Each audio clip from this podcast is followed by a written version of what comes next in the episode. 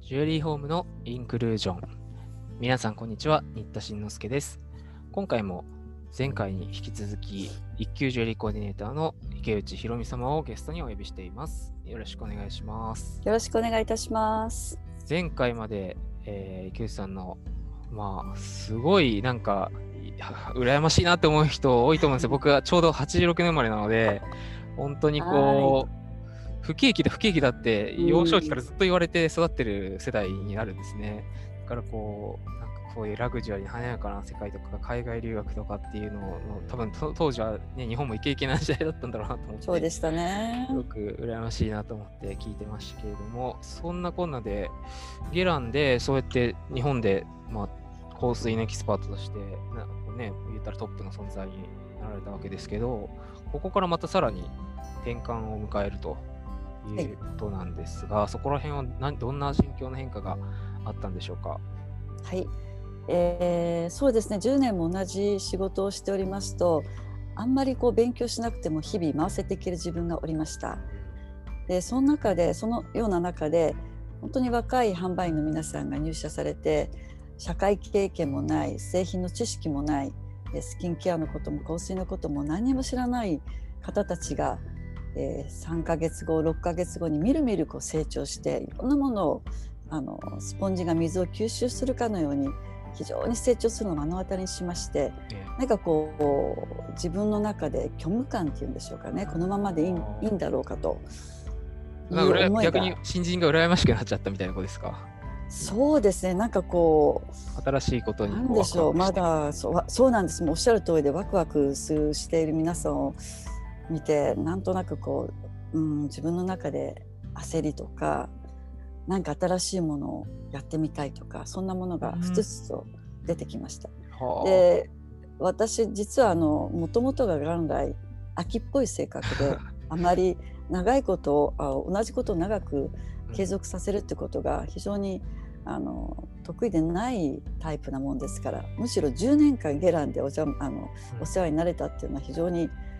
ちょっとびっくりするぐああ、これまでのキャリアからしたら、はい。長続きした方っていう感じ。そうなんです。はい、思った以上に。はい、あー。なるほどそれだはいけまあ、そのフランスとかのそういう香水、まあ、ゲランっていう、まあ、香水だけじゃないですけどね、ラグジュアリーの一つのブランドの、いや仕事が楽しかったってことですよね、多分。そういうことですね。やりがいって楽しかったですし、はい。ただ、そこから、それでは飽き足らなかった木内さんが今度、そうなんです。今度また自分で自ら茨の道をですね選んでしまいまして、あのまあいろんなところからヘッドハンターから話はあったんですが、その中でシャネルの時計捕食本部がトレーニングマネージャーを募集しているっていう話がありました。でこれシャネルがもしあの化粧品であったら私全く行くつもりはなかったんですけど違う分野の時計とジュエリーということにちょっとこう惹かれてしまいまして。であー。決定する前に大阪ですとかはい。福岡に出張した際にあの店頭を訪ねるんですねシャネルのジュエリーショップ。を。あー百貨店入っているのをフラッと見てみると、百貨店そしてあの。はい、路面店にふらっとお客さんとしてはい。行って接客を受けるんですけれども、はいその時にたまたまあの応対してくださった方が非常に上手にストーリーを語ってくれるんです。それはシャネルのストーリー。はいそうですこの商品のいわれはこういうところから来ているとかただ単にこのスペックダイヤモンドがうんぬんとかっていう話ではなくってあの非常に私のこうなんていうのエモーショナルな部分をくすぐるようなお話をしてくださったのであこれはこういうブランドでジュエリーっていうのは本当に素敵かもしれないということであのゲランを対象しましてシャネルに行くことに決めました。え。ーいや、はい。そこもまあ普通の方はですよ、はい。これだけ長い10年間こう、はい。コスメティック部門で名を馳せてきた方だったら、むしろ、はい。まあ、シャネルの化粧品部門だったら行ってやってはいいわよって考える人が大半だと思うんですよ。そういう気持ちは全くなかったんです。あの化粧品であればあの失礼ながらゲランの方が私は上上っていうかまあやりうん。使いたいっていう商品だと思うんですから、そこをあえて違うところに、はい、そうなんです。あのブランドを変えたいっていうんではなくてやってる内容を新しい世界が見たいっていうのがあったので、はい、たださすがに全く知識がない中でトレーニングマネージャーというポジションというのは非常にどうなのかしらということでもちろん面接で根掘り葉掘り聞かせていただきました。全くあのジュエリーそして時計の知識がないんですけれどもそんなんでトレーニングマネージャーとして成り立つんでしょうかっていう質問をぶつけた時にこれから勉強してくれればいいからっていう 返答だったんですね。普通今面接って逆じゃないですか。あなたでも法律知識大丈夫ですか、とか聞いてきそうだけど、そこは求めてなかったってことですよね。いやもう私の経歴はもちろんご存知でいらっしゃるから全くゼロっていうのはあの先輩は分かってたわけですよね。でもじゃあそういうまあ知識は後からでもついてくるからあなたのそういう、なんて言うんでしょうね。サービスホスピタリティ接客術とかそういうところを求めてたってことなんですかね。多分そうだと思うんですよね。あやっぱりすごいですね。そのラグジュアリーグループの上の人たちの考えることはなんでしょうね。予想外なこと多いなと思って。そうなんですそれであじゃあこれから勉強させてもらえるのかって。ジュエリアの全く知識はなかったですけれども大好きでしたのでそこですごくワクワクあの感じましてあの入社を決定させていただいたんですね。まあ、とはいえでもトレーニングしてくれるってわけじゃないじゃないですか。私の方がトレーニングしなきゃいけないのにゼロなわけです。でトレーニングしてくれる人もまあいないわけですよね。でもちろん営業の方ですとかマーケティングの方からいろんなあの知識はいただくんですけれども入社したのが5月確か10日とか11日とかあの5月の連休の後だったんですが、いきなりですね、はい、8月の JC3 級を取ってもらわないと困るということで。あそれは指示があったんですかはいあのもう入社したらもう申し込んであるぐらいな感じで。だから私にとっては1級を受験してよりもその JC3 級の方が非常に酷でしたね。もう3か月で後に迫っているし。3か月で 何の何の知識もなくしかもあの業務をしながらですから新しいブランド新しい人間関係ブランドのことの勉強もしなきゃいけない中でジュエリーコーディネーター3級を3か月でっていうのは非常にやっぱり大変でした。はあ、はい、そういうまあでもななんでしょうね。これまでの話聞いてると新しいことを勉強することに対してかなりたのなんかお好きなんだろうなあそうです。楽しくもありやっぱり苦しくもありっていうそんな感じでしたね。はい、ワクワクしながら勉強してましたけどこれ落ちたらどうなるんだろう。すごいプレッシャーであの私の上司の自分のその何でしょうかあの毎年自分でもってこう目標を立ててそれに対してこう査定をあのセルフマネージセルフ査定をするんですけれども、その上司の方の自分の目標の中に私の JC3 級受かることが入ってるんですよね。上上席の方の自分目標の中に自分の目標の中に 私の部下の JC3 級を1回で1回で3か月で取るってことがそれはなんか本当に半分笑ってましたけれども、うん、それくらいまあとにかく早急に知識を得てほしいっていうあの、まあ、当然ですけれどもねあの感じでした。なるほど。はい。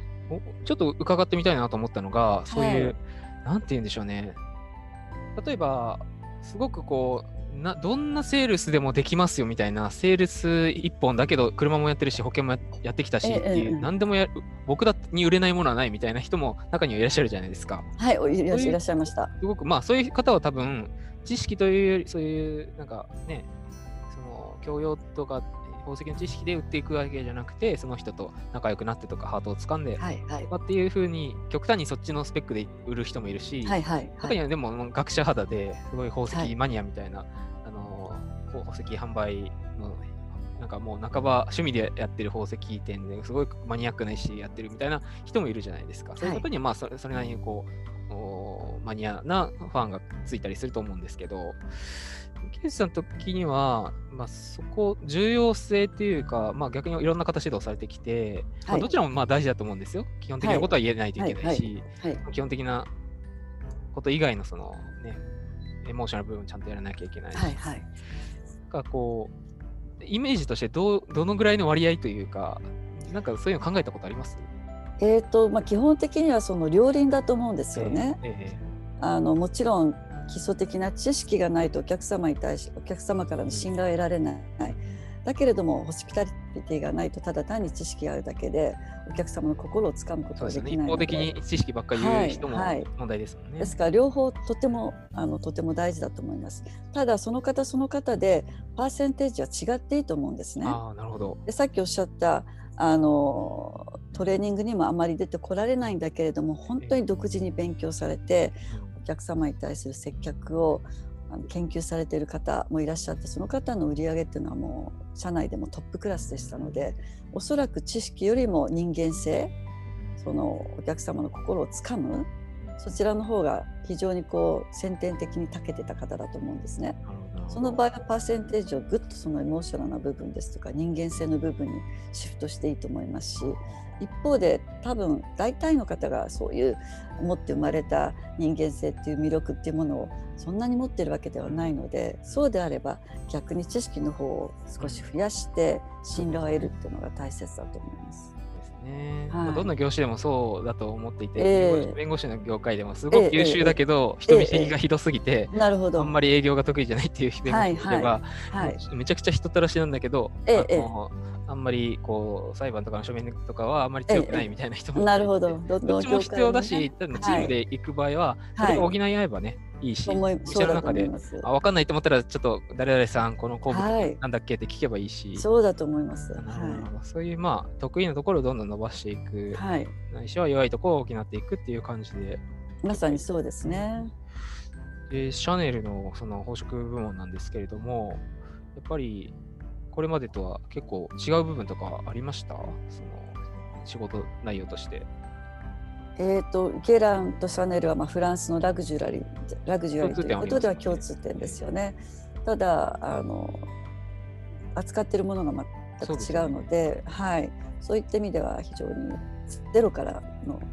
勉強させていただいて、あ非常に最初はあの少しずつトレーニングの場も立たせていただいたんですけれども、なんせ知識がないわけですから。うん。質問の内容がわからないんです。質問の意味がわからないんです。これほどやっぱり屈辱と言いますか、あの苦しかったことはないですね。あの答えがわからないっていうんじゃないんですよね。質問のない意味がわからない。でそういう場合はちょっと後で調べてあの返答しますってことでお茶を濁しましてもうすぐに帰ってデスクに帰ってインターネットでその質問の意味をまず調べてそれに対する返答を調べて後で回答するとかそういうこともしておりました。はい。シャネルの、まあ、でもウォッチとはい、あのジュエリーっていうのもまた結構違うじゃないですか。結構一緒くたにしてるブランドも多いと思うんですけど、ええ、勉強してて違うことも多いんだろうなと思っていたんですが、その辺は、まあ、しかもシャネルというブランドの中で、ええ、ウォッチジュエリーっていうのは、どういうそうなんですよ。一番あの新しい部門なんですね。でかつてはファッションの一部として時計を売り始めていたんですが、えーと、93年からファインジュエリーっていうものをあの本格的にやるようになりまして日本でもファッションから独立をして時計宝飾本部っていうのが作られたので一番新しい部門で人も少なかったんですね。でその中でやっぱりあのもう少し日本の中でも店舗を増やして、えー、最終的には今ちょっと何店舗か分かりませんけど私がいた時は13店舗であの営業してましあの展開してましてそこで、えー、ファッションから独立をして販売の皆さんの募集をするという形になってました。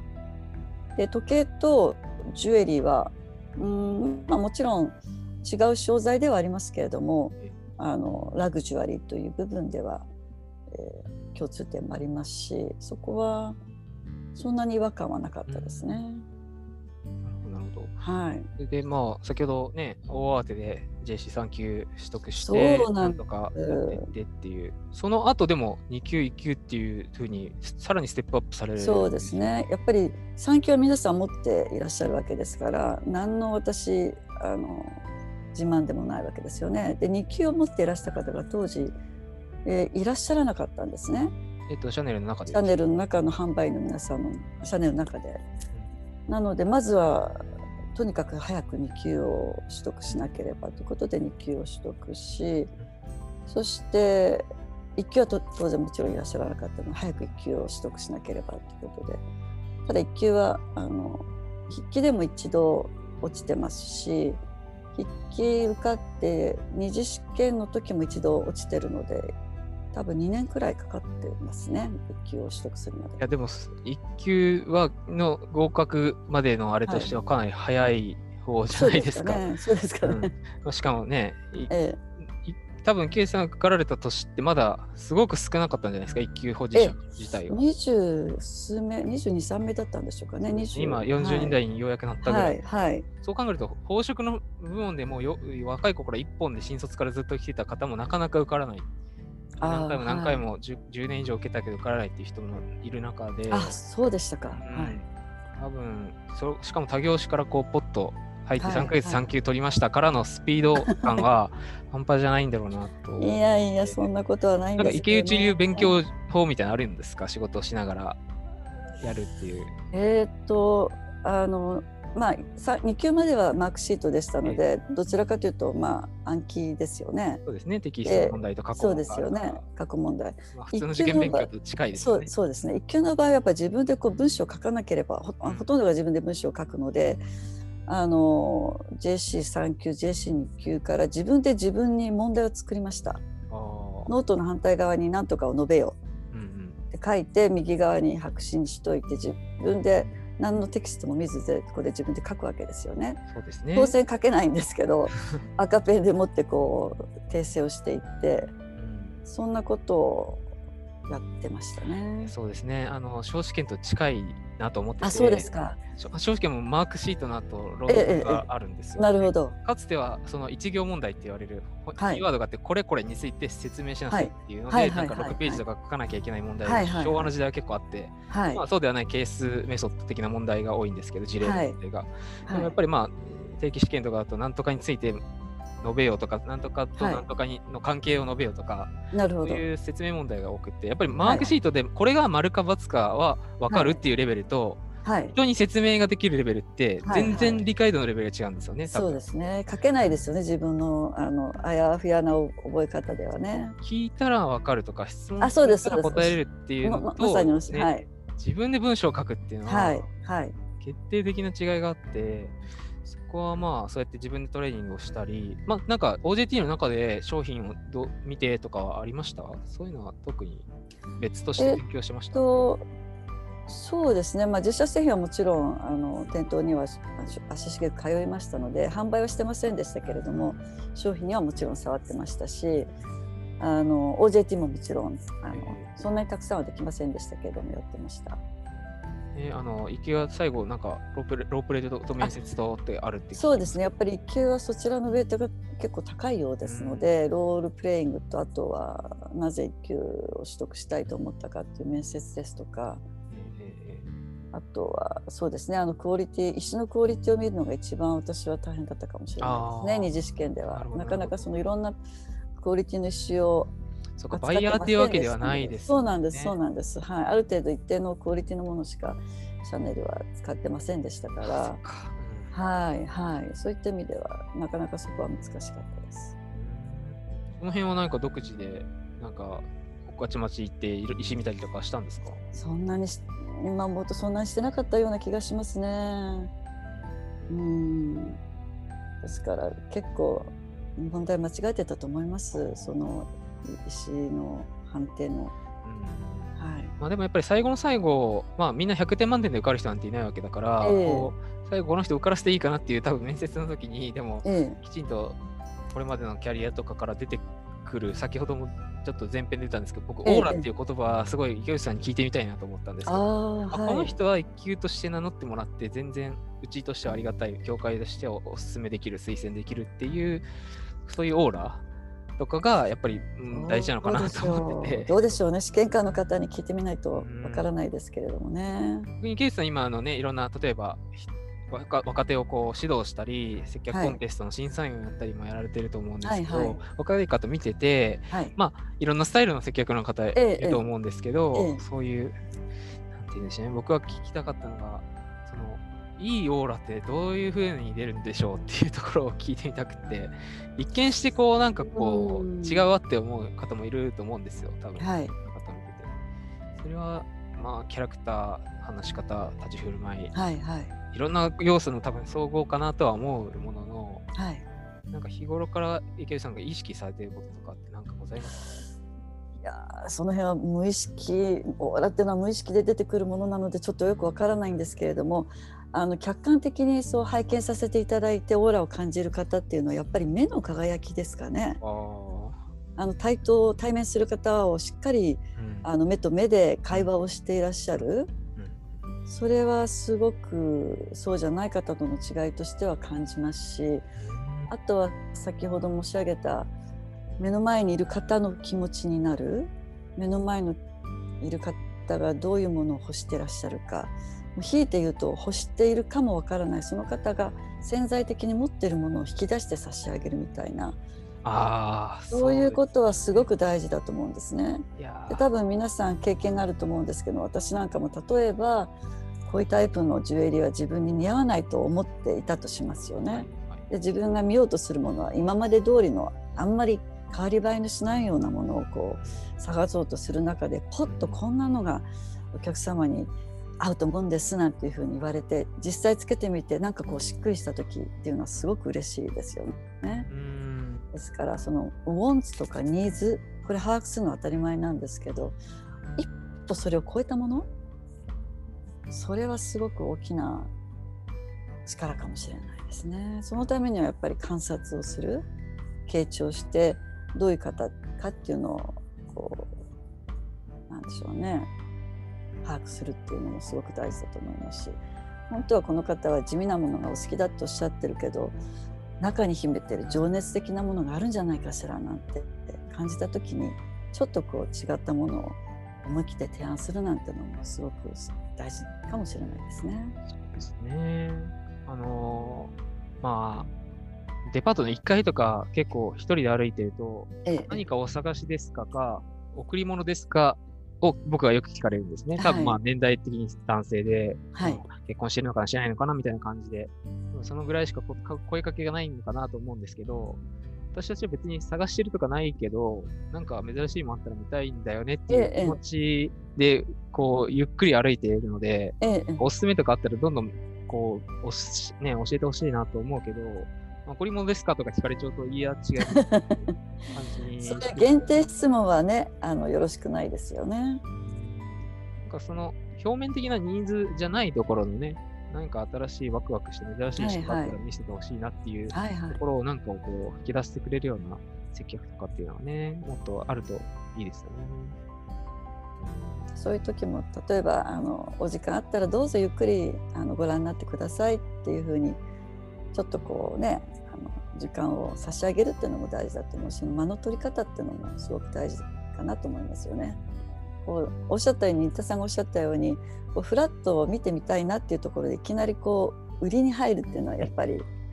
引いてしまいますものね。うん。それはよく感じていたし、あの、はい AC の勉強とか始める前から思って、なんかこう入りづらいなって思ってた頃が20代とかあるし、なるほど。ぱりそういうのがなんとなく今はもうちょっと感じる部分があるんですよね。まあ、どうしてもまあ女性が9割以上のね、市場を占めてる業界だかええらしょうがないとは思うんですけど。うんっていうね。なんかもっとゆったり構えて、だけど最後にお客様が迷われてる時はもう思いっきり背中を押してあげるっていうのはすごく大事だと思いますね。すねやっぱりねあの迷われてるってことはそれが欲しいんですよ。自分の経験からもそうですけどこれ買って使うかしらとかねあの無駄になっちゃうんじゃないかしらとか私にはもったいないんじゃないかしらっていろんなその葛藤が頭の中に浮かぶわけですよね。えその時に「大丈夫ですこれをお持ちになって間違いありません」っていうね。あのすごく力になってくれますとかね。あの励みになりますとかこれを持つことによってもっともっと頑張りたいっていう気持ちになると思いますよとかなんかこうその方に合ったうん。あの背中の押し方っていうのはあこのそのためにはもうじっくり傾聴する必要はあるんですけど。そうですよね。えタイミングとかね、信頼関係ええできる前にやっても、なんええ。かグイグイ系で来らえれたみたいになっちゃいますからね。はい、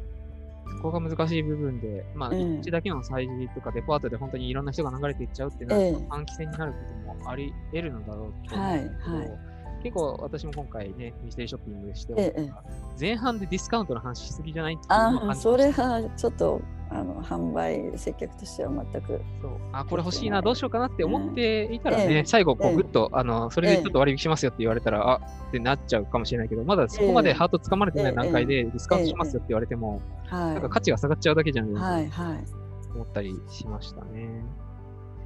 そんな感じで、あの結構、日々、若手の前の方も、まあ、そんな簡単に売れるものではないわけだから、えええ売り上げとの葛藤とか、なんかいろいろ、今コロナで集客がとか、いろいろ思ってるんですけど、ケイジさんの場合はもう、なんか、やっぱり大事なものはそこの奥にあるものであるっていうところをもう一回こう考える必要があるかなっていうのはすごく今日お話聞いてて思いました。はいうん、今後って言ってもあれですけど、まだ、あのーその今、ジェリーコーディネーターとしての池内宏美という顔があるわけじゃないですか。そこは何何か今までいろんな業種与えられてきて、やっぱりでもジュエリーの世界っていうのはまだまだ面白い部分があるなっていうのは思いますか？はい思います。やっぱりあの贅沢品かもしれないけれども香水もそうなんですけれどもね、ええどれだけその潤いを与えてくれるか？それを考えた時に贅沢品ではなくなるんですよね。非常にこう必要なもの。はい。そうですね。で、あと最後伺ってみたかったのが、あのさっきストーリーって話出たじゃないですか。ええシャネルにええ転職を決めようと思ったきっかけでもはいはい僕、ストーリーブランディングってすごく大事だなと思ってて、はいはいまあ、そんななんか方法論というよりも、なんかストーリーの力ってもっと活用されてない気がしていて、日本の特に業界の人たちが。こうどんな会社にも、どんな中小企業だろうが、ストーリーはあるはずで、それが伝わってないで、価格競争に巻き込まれている企業がいっぱいあるんだろうなっていうのは、傍から見ててすごい感じる部分なんですよ。木内さん的にその、まあ、自分がまず好きになる、そのためにはいろいろ知らなきゃいけないし、職人さんの話聞いたら好きになるってこともあるだろうし、なんかどういうふうにしてそのストーリーを作ってお客さんに伝えるっていう何か方法っていうのがあれば、それってもしかしたら別に高級ブランドじゃなくても、ね、山梨県の水晶だろうが、ね、御徒町で作ってる手作りの、まあ、それこそシルバーのものであろうが、なんか、あできるんじゃないかなって思う部分があって、ちょっとその辺についてアドバイスとかがあれば、そうす。ですねあのいきなりお客様にストーリーを語ろうとするとなかなかハードルが高いと思い思いますので私がシャネルで推奨してそして売り場でも頑張ってくれてたのが売り場で個々に販売員同士で何社家庭に帰ってもいいんですけれどもストーリーを話す練習をしてました。で1分間スピーチと称して、はい今日はじゃあこの話をみんなであのやってみましょうっていう感じでやっていただいてそこからお客様にストーリーを話すことがすごく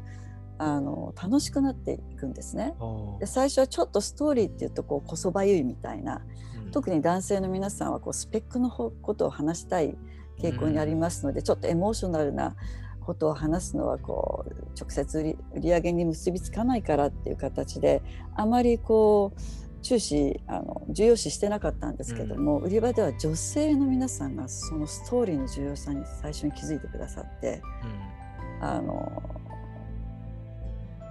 語ることによって全く時間は少しタイムラグありましたけれども売り上げも伸びていったんですうん、よ。ああ、やっぱり。それで男性の皆さんもストーリーの重要性を認識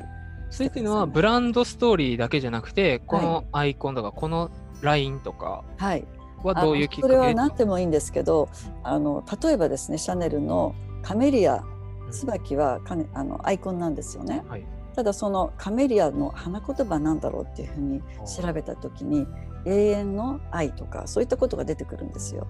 でそれはあのフランスのトレーニングマニュアルの中には全く出てないんですけれども書いてないんですね。書いてないんですそういったものもうまく利用してあの名古屋のですねある百貨店で若いご夫婦が新しあの初めて出産される最初のあの出産の期にですね。旦那様が奥様に、えーお祝いのものを贈りたいということでえお腹大きいな状態で何軒かいろんなところを回ってらしたんですよ。はでその時に全くそのお二人を感動させるような接客がなかった中でえ。そのシャネルの名古屋の店頭ではそのカメリアのお話をそのお客様に合わせてアレンジをして語ってくれたんですね。でどういう話かっていうとこのカメリアというお花は永遠の愛っていうあの花言葉がありますと。そしてシャネルはここシャネルは一生独身で結婚しませんでしたけれども非常に力強く仕事に邁進をして非常にたくましい女性として生き抜いた方です。で奥様もこれから出産にするにあたり非常に大変だと思いますけれどもこのシャネルの力強さたくましさっていうものをぜひあの感じながらお子様を育てていかれてくださいみたいな多分そんなような話をしてください。でお子様が大きくなった暁にはあなたが生まれる時にお父さんがねお母さんにこのシャネルの永遠の愛っていう、花言葉のあるこのカメリアのブレスレットネックレスレットかな？あのプレゼントしてくれたのよでひいてはその、ね、お子さんが例えば二十歳になった時にプレゼントするなんてとっても素敵だと思うんですけれどもそんな話をしてもうえらく感動してあのシャネルの商品を買ってくださったんですね。なるほど。はいストーリーが加わることによって、ただのブレス、地金18系のブレスレットがお守りに変わるわけですね。そうですなるほど。そしてそのお相手のそのお二人にマッチした話をしてくれるわけですよ。なるほど。これは特別にええもう他人事、自分と商品が別物じゃなくて、こう、そうなんです。一体感が生まれます。はいはいはいはい。うん結びつきが生まれ、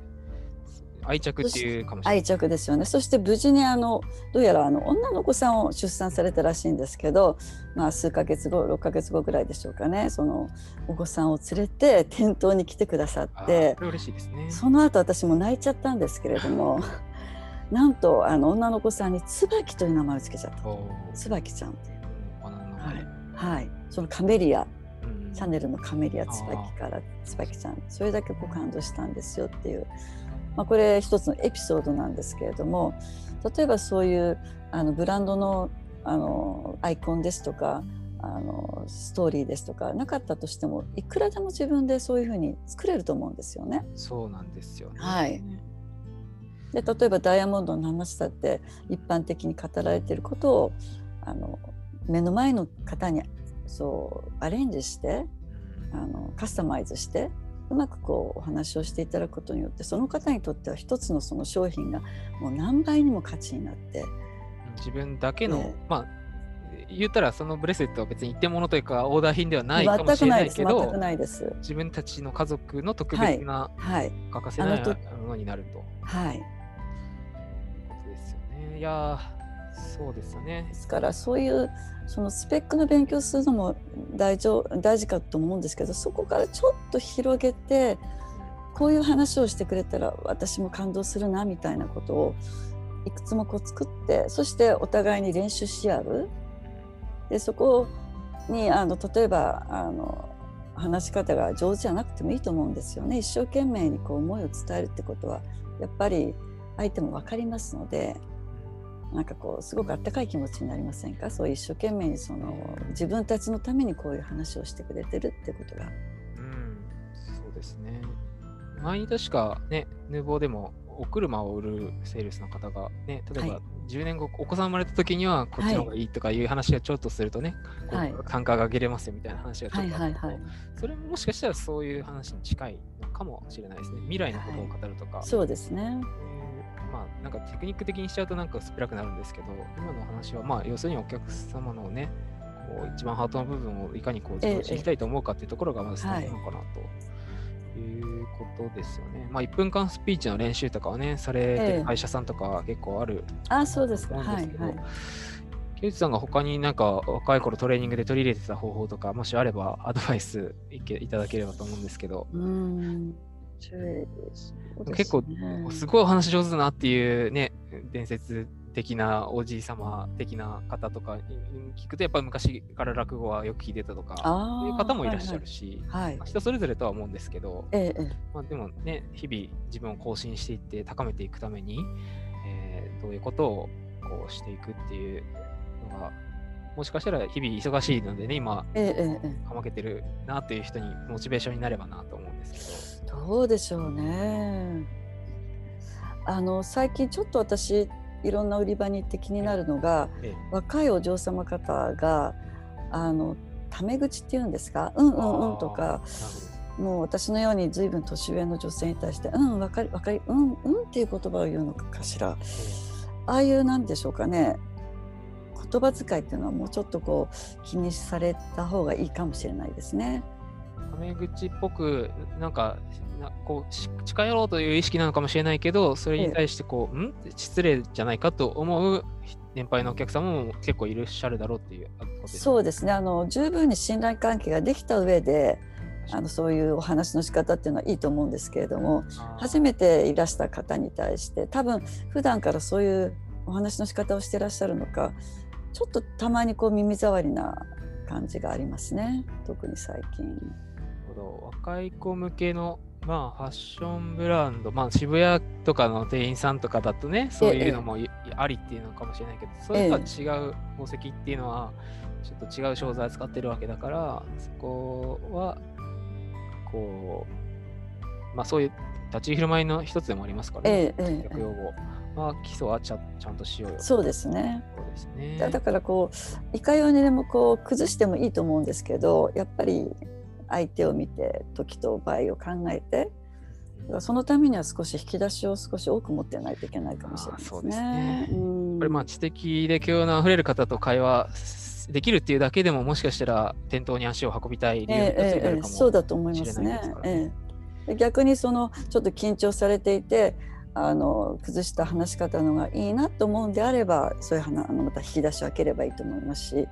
その都度お相手の方の表情ですとか顔色ですとかやっぱり顔に出ますのでね私なんかうんうんなんて言われてちょっと顔に出たりするのでそういうのそういったものをいち早くキャッチしてあのちょっと軌道修正するっていうのも大事かもしれない。ですねそういう、まあ、センスって言ったらちょっとなもないんですけど、感はい。あこの人はこういう今考えてるのかなとかって表情を読んで、まあ、はいさっき言わない人も多いじゃないですか。はいはい。それをこう感じ取ろうとする、はい。まあ、努力を続けるとかそういうはい。ことにもなるんですかね、トライアンドエラーで。あこれで仲良く話せたと思ってまた来てくれるかなと思ったら来なかったとか、はいはい。あこれ失敗したかなと思ったけどなんかまた来てくれたとかはいはい。なんかそういうのの積み重ねそうだと思います積み重ねだと思いますわかりました。ありがとうございます。あの、最後にちょっと、まあね、わこれからの、まあ、JC3 級受ける方、受けた方、でそしてまた、えージュエリーだけに限らず、えーラグジュアリー産業に携わりたい、ないしは携わっているんだけど、えーもっと自分を伸ばしたいというね、方に何か アドバイスなどあれば、いただきたい。どうでしょうね私も全然今あののんびり、うん暮らしてますのであまりこうシャープなあの思考回路でないもんですから。まあ、逆にまあちょっと引いてみて、ええ。どうですか、2020年超えましたけど、日本でじゃあ、ラグジュアリーというものが、まだまだやっぱりお金持ちだけのものとか、はい。なんかこう、なんて言うんでしょうね。いろいろ、まあ、ティファニーとかも大きなグループに吸収さはいはい。いろんな変化がありますけど、はい。日本のそのラグジュアリーっていうのが今後、どういうふうになっていけばいい、ないしは行ったらいいなっていう。あそあのラグジュアリーはラグジュアリーで安泰だと思うんですね。えで一番多分どの業種でも真ん中の層が厳しいのかなと思うので、えああ、なるほど。まあ、まあ激安通販みたいな層はもちろん、えそれはそれで一定のニーズはいはいででね、シャネルなんかも価格もだいぶ値上がりしているようですけれども売り上げが落ちてないって話も聞きますしそういった意味ではそこはそこでもがっちりとターゲットがあの層が確立されているので一番そのどちらともつけないところターゲットがははっきりしてないところが厳しくなるのかもしれないですね。ですからそういったところでご自身たちの売ってらっしゃるものをうんどうやったらお客様にアピールできるかっていうのはまたそれぞれがもう研究するしかないんじゃないでしょうかね。ね。あとは今までの売り方から、まあ、ちょっとこの間あの昨日お送りしたあの、まあ、5年前のセミナーなんで随分古い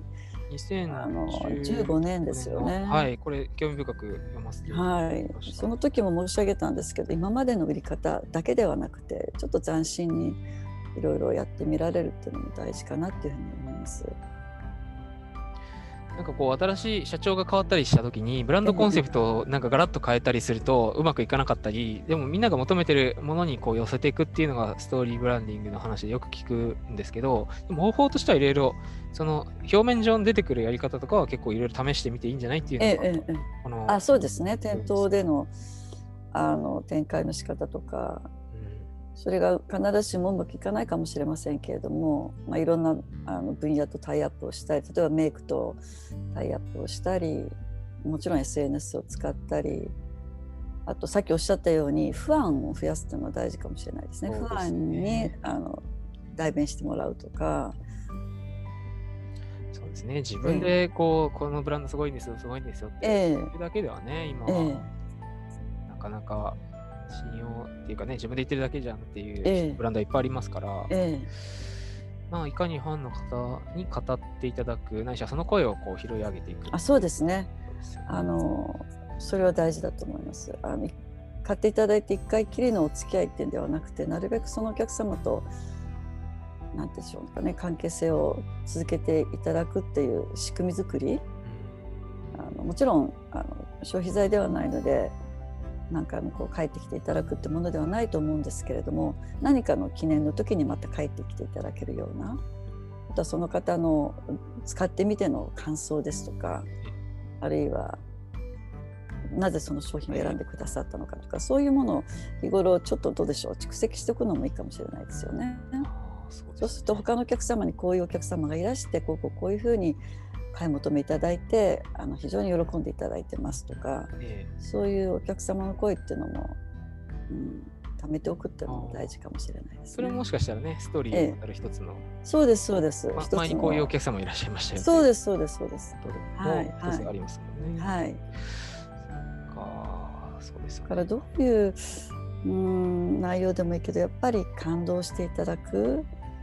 あここに来てよかったなこの方に接客していただいてよかったなこの商品使ってみてよかったなっていうそういうふうに感じてもらえる場を提供するのはすごく大事ですよね。そうですね。いやもうなんかね立派な一つのなんて言うんでしょうマーケティングの講義みたいな今日はインタビューですけれども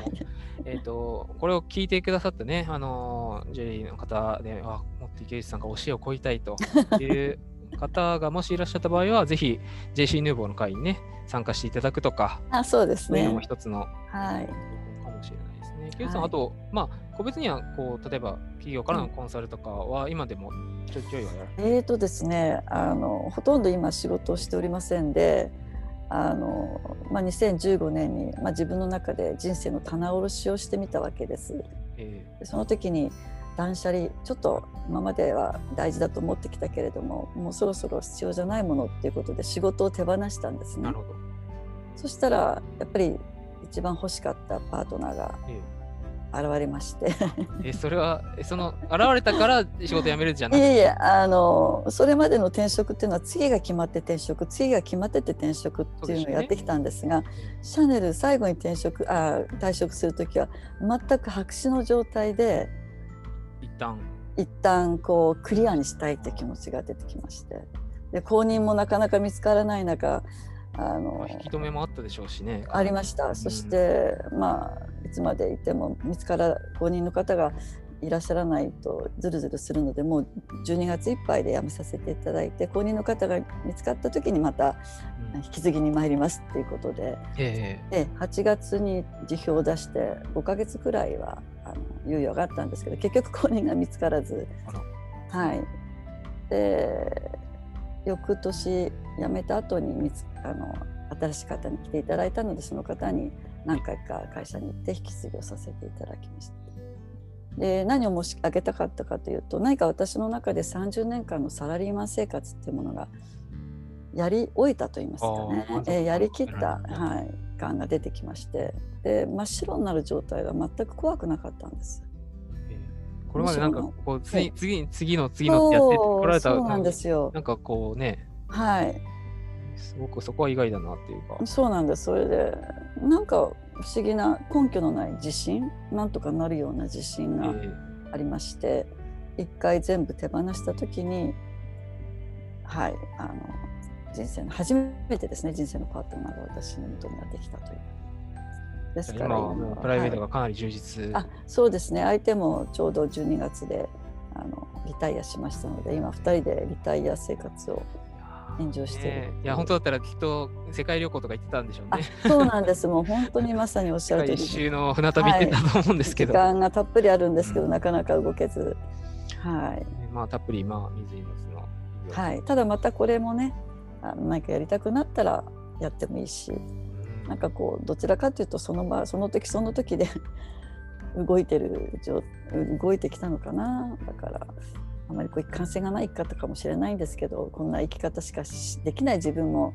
まあ認めてあげようっていうそんな感じです。いや、でもこれね、今日、え改めて今まで断片的にね、あの、はい。懇親会とかでお話聞いていた部分が、こう一貫して聞いてみると、ええ。まあでも筋は通ってるような私は感じが、なんかあれもこれもっていう中に、ええ。やっぱりこ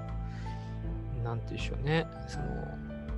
人間が好きとか、あはいはい。ワクワクドキドキするものが好きとか、そういうものを人に人と喋りながらこう伝えていくそういう天性の才能をお持ちなのかないうようない感じやがとんでもないです。しねこれまでのキャリア全部、まあ、金融ではいコスメティックラグラグジュアリーとか、ね、ジュエリーとかっていうのがそこら辺が根本にないと本当の意味でのいいサービスできないでしょうしはいっていうのをちょちょっと今日は勉強させていたありがとうございます。はいえー今日は本当にあのいろいろ教えていただ楽しかった。です。いちょっとあのあまりねこうコロナで人ともあまり話をしてないのでこうあまりスムーズにお話ができなくてちょっともどかしい思いをしておりますけれどもうんありがとうございました。ありがとうございました。